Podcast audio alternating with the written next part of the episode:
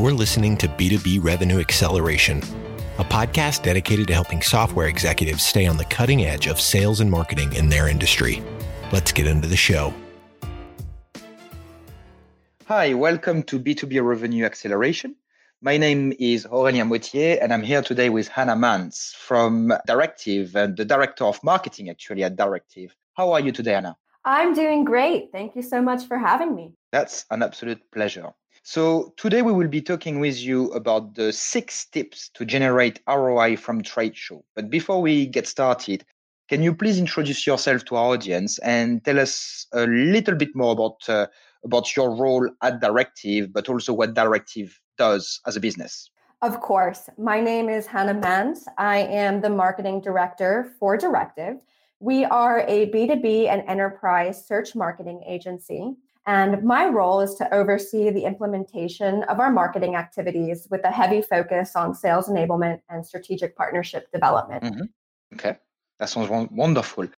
Okay, so the topic today is quite interesting because we hear a lot about people going to trade shows and telling us we go to trade shows to put our brands out there. We want to show our competition that we are here. We want to show the market that we are here.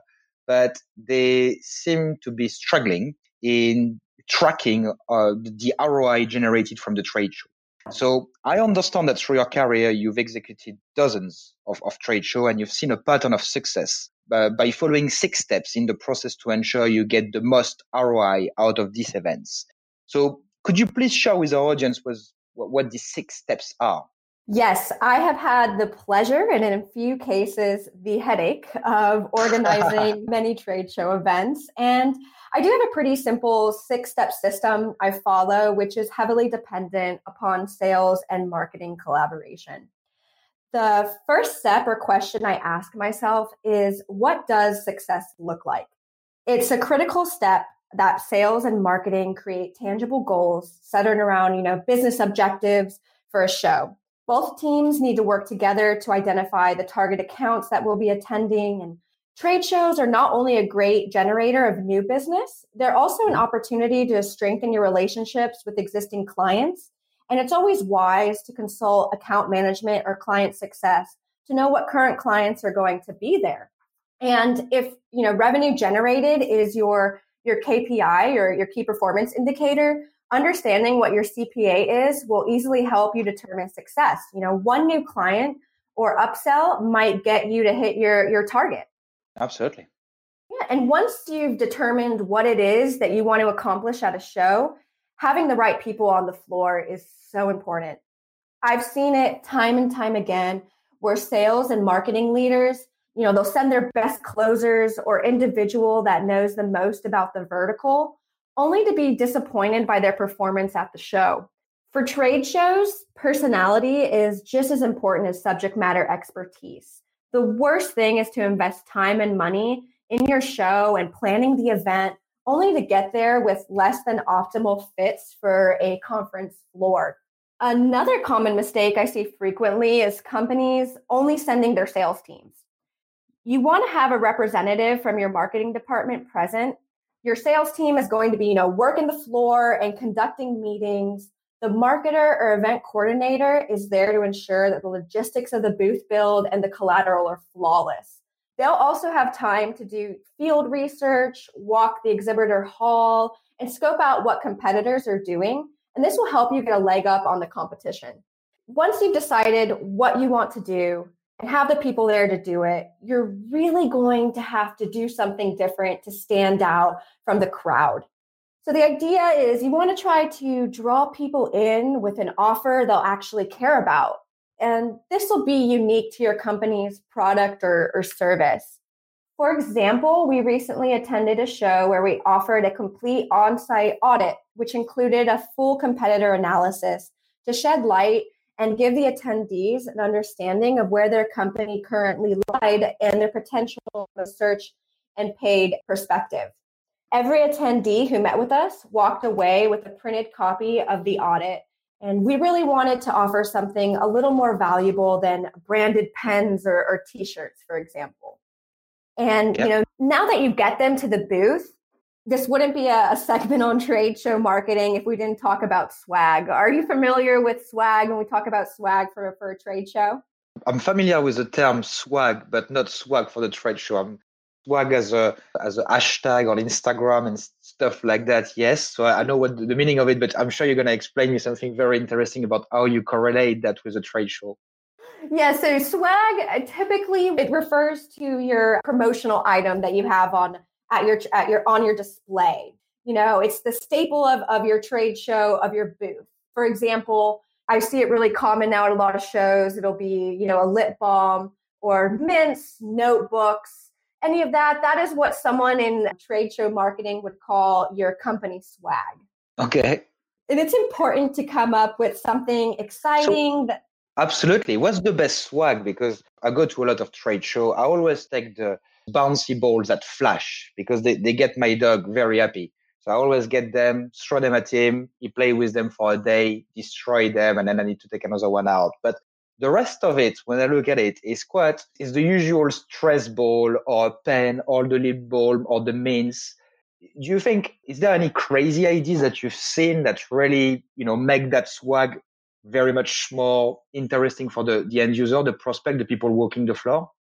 Yeah, so I've seen a couple different things I thought that were really cool. At one show I went to, they had a full candy bar. So it was like a candy shop where you would walk up to their booth and you would be able to funnel candy into a branded bag that they had. And not only now were you at their booth, it took you a while to fill your bag and it left them with a really great opportunity to strike up a conversation with you. That's I good. thought that was that was really interesting. We also have utilized a, a lockbox game. And when we sponsor a show, usually you're allowed to stick an insert into the show bag. What we did is stuck keys into the bag with a little postcard on it that invited people to come over to our booth and try to use their key to unlock a box where we had ah. prizes inside. And that was also a really great opportunity for us to have conversations. People love the booth. I've even had people follow up with me wanting to get the information for the vendor that made the booth because they wanted to use it at their show. And I think that's a really testament to your creativity. That's, you yeah. Find, Creative yeah, swag. You know, Written on your create, swag. exactly. You know, kind of then want to say, I need to show my team, you know, or I, I want that next year at my show.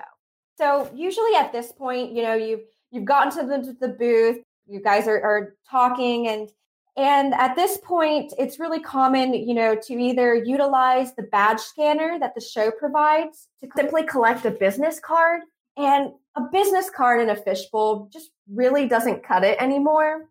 Yep. And the really cool thing is we are able to remove the guesswork out of attention out of attendee attitudes with attendee uh, tracking technologies. And if budget doesn't allow for advanced software, there are now free apps that make your smartphone address book more efficient by shifting the focus on managing relationships instead of email addresses or phone numbers.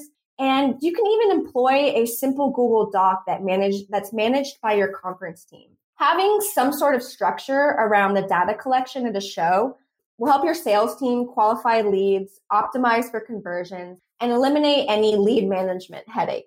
Okay, that makes sense. I like the approach. I think I think you mentioned something that is absolutely key. Two things actually. Let me rephrase that. Number one, it's the is the end check between sales and marketing. You know, making sure that you've got some clear objective, making sure that you compare your notes on target accounts and the people you would want to meet and making some assumption on who would be present, what they look like, we actually seen clients and we, we do send our some of our team from some operatix people to trade show. And and they are on the booth and they are the i guess they are the guys that are supposed to to grab you you know? So we, we used to have maybe five six years ago they, would they would get some very attractive women you know grabbing people and giving you a you know scanning your badge and everything. Now i think it's it's changing slightly. It's getting a little bit more professional and you've got people who know what they are talking about to actually start the conversation with you but what we actually ask our guys, we ask, we ask them to go on LinkedIn and check what your key prospect, the people you want to, to, to, to engage with, look like. Okay. And if you've got a picture of them, or if you've been able to see their picture, and you, even if you've got 100, 200 pictures, at least you can always recognize someone and click, quickly search and, and then engage with them. So that's, that's number one. So I think that that preparation is absolutely key. And the second thing is nurturing. And as you mentioned, you should not just use the event for net new business. You can use the event as an opportunity to network with people you've already engaged with, no matter where you are at in the sales process. If they are around and you are around, this is a great opportunity to meet with them. And even if they are an existing clients, again, if everybody is there together, absolutely great opportunity to do a get together. Um, a quick question for you on the preparation. We do tend to do more and more what I would call a, a, targeted preparation to events, where we would, for example, try to drive meetings actually outside of the show, maybe in hotels that are nearby, where our clients would have a suite, and we can set up series of meetings with their sales team. So it's a little bit less hit and miss. Do you see that happening as well with, with the sort of events you, you, you guys are running, where people are, are also trying to four weeks, six weeks prior to the event, getting their own meeting, driving people to their suite and trying to drive their luck rather than just waiting for people to come by the booth.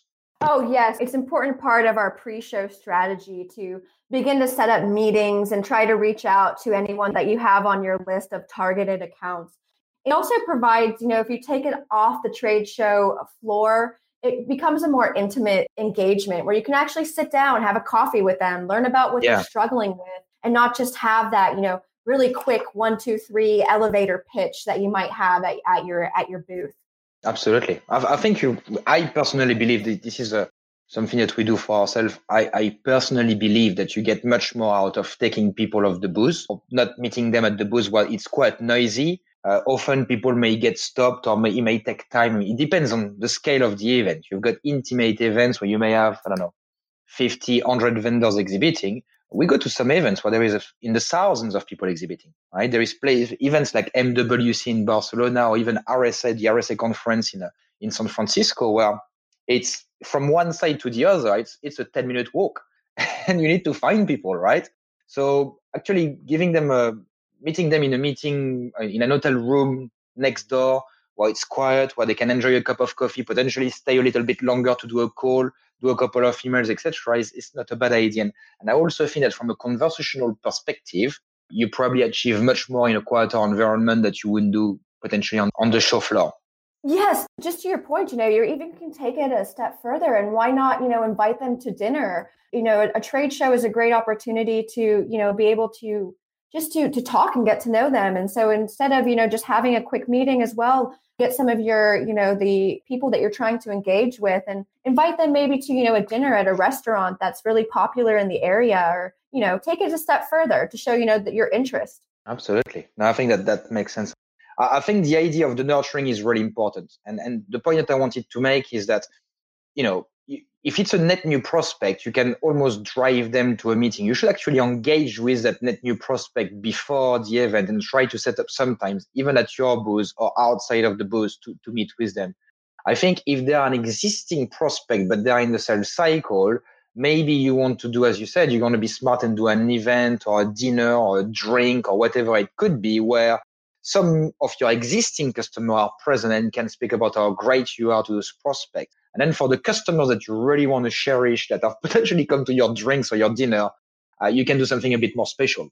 Again, around the events or even invite them yourself to come and, and you know, budget allowing, get, get everything lined up. But I do agree with you. I think the, the point here was that preparation is absolutely key. Uh, it's not just about preparing for the booth and getting people and, you know, getting everyone to, to wear the same t-shirt. I think it's, you, you can get much more if you actually control your destiny by engaging with those prospects prior to the event rather than waiting for them. And I think that's almost the difference between fishing and hunting. If you just don't get prepared, you'll just be fishing. You'll just be waiting for something to bite on your line. While if you're really prepared, it's more like the hunting, the sniper approach where you can control your destiny better and make sure that you achieve probably better goals and, and also track ROI in a much more effective way. Now, coming back to the conversation, obviously there is different types of vendors. You've got the very large one that will have a very central booth, massive booth, lots of people, lots of screen, hundreds of thousands of dollars.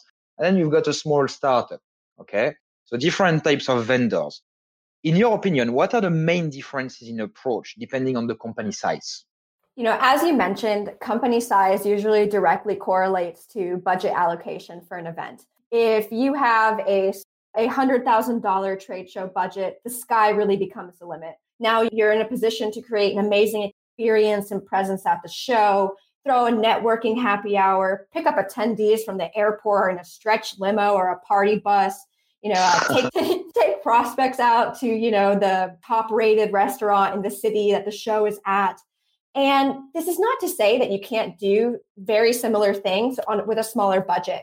You now just have to be more strategic with your dollars. And you know how you can do this is identifying companies that cater to the same audience with a different service offering and co-host an event together or mm-hmm. co-host mm-hmm. a dinner with with hot prospects at a restaurant at the venue or close by. Makes sense. That makes perfect sense. So is there a formula to calculate ROI from a trade show? What, what are the key metrics you need to track and, and how do you track them? So, trade shows are all about timing and whether or not it was the right time for the attendees to interact with your service or product. But at the end of the day, the most important takeaway for your company from your time at a show is new clients. And the best way to track this is to follow the life cycle of your conference contacts. Having this singular metric for marketing and sales also ensures alignment between the departments when discussing the outcome of a show. And this will obviously take time depending on your sales cycle. Like any other aspect of marketing and sales, it's a marathon and, and not a sprint.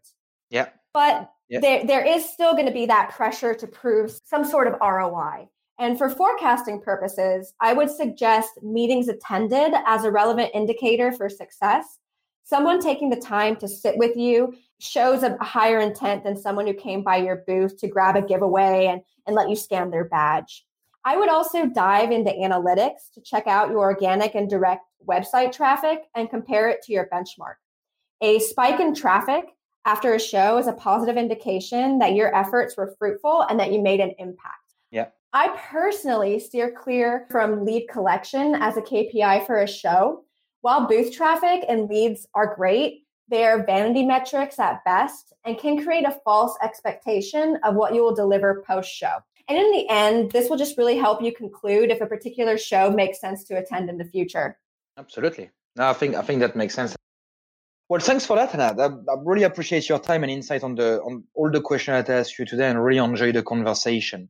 Um, so, if anyone wants to connect with you to learn more about what we've discussed today, or discuss about you know directive and, and you know, potentially using using you guys your services etc what would be the best platform best way best method to get in touch with you I love LinkedIn. I always have it open. You can easily find me by searching my name. And I'm also really active on Twitter. My handle is MarketerMans.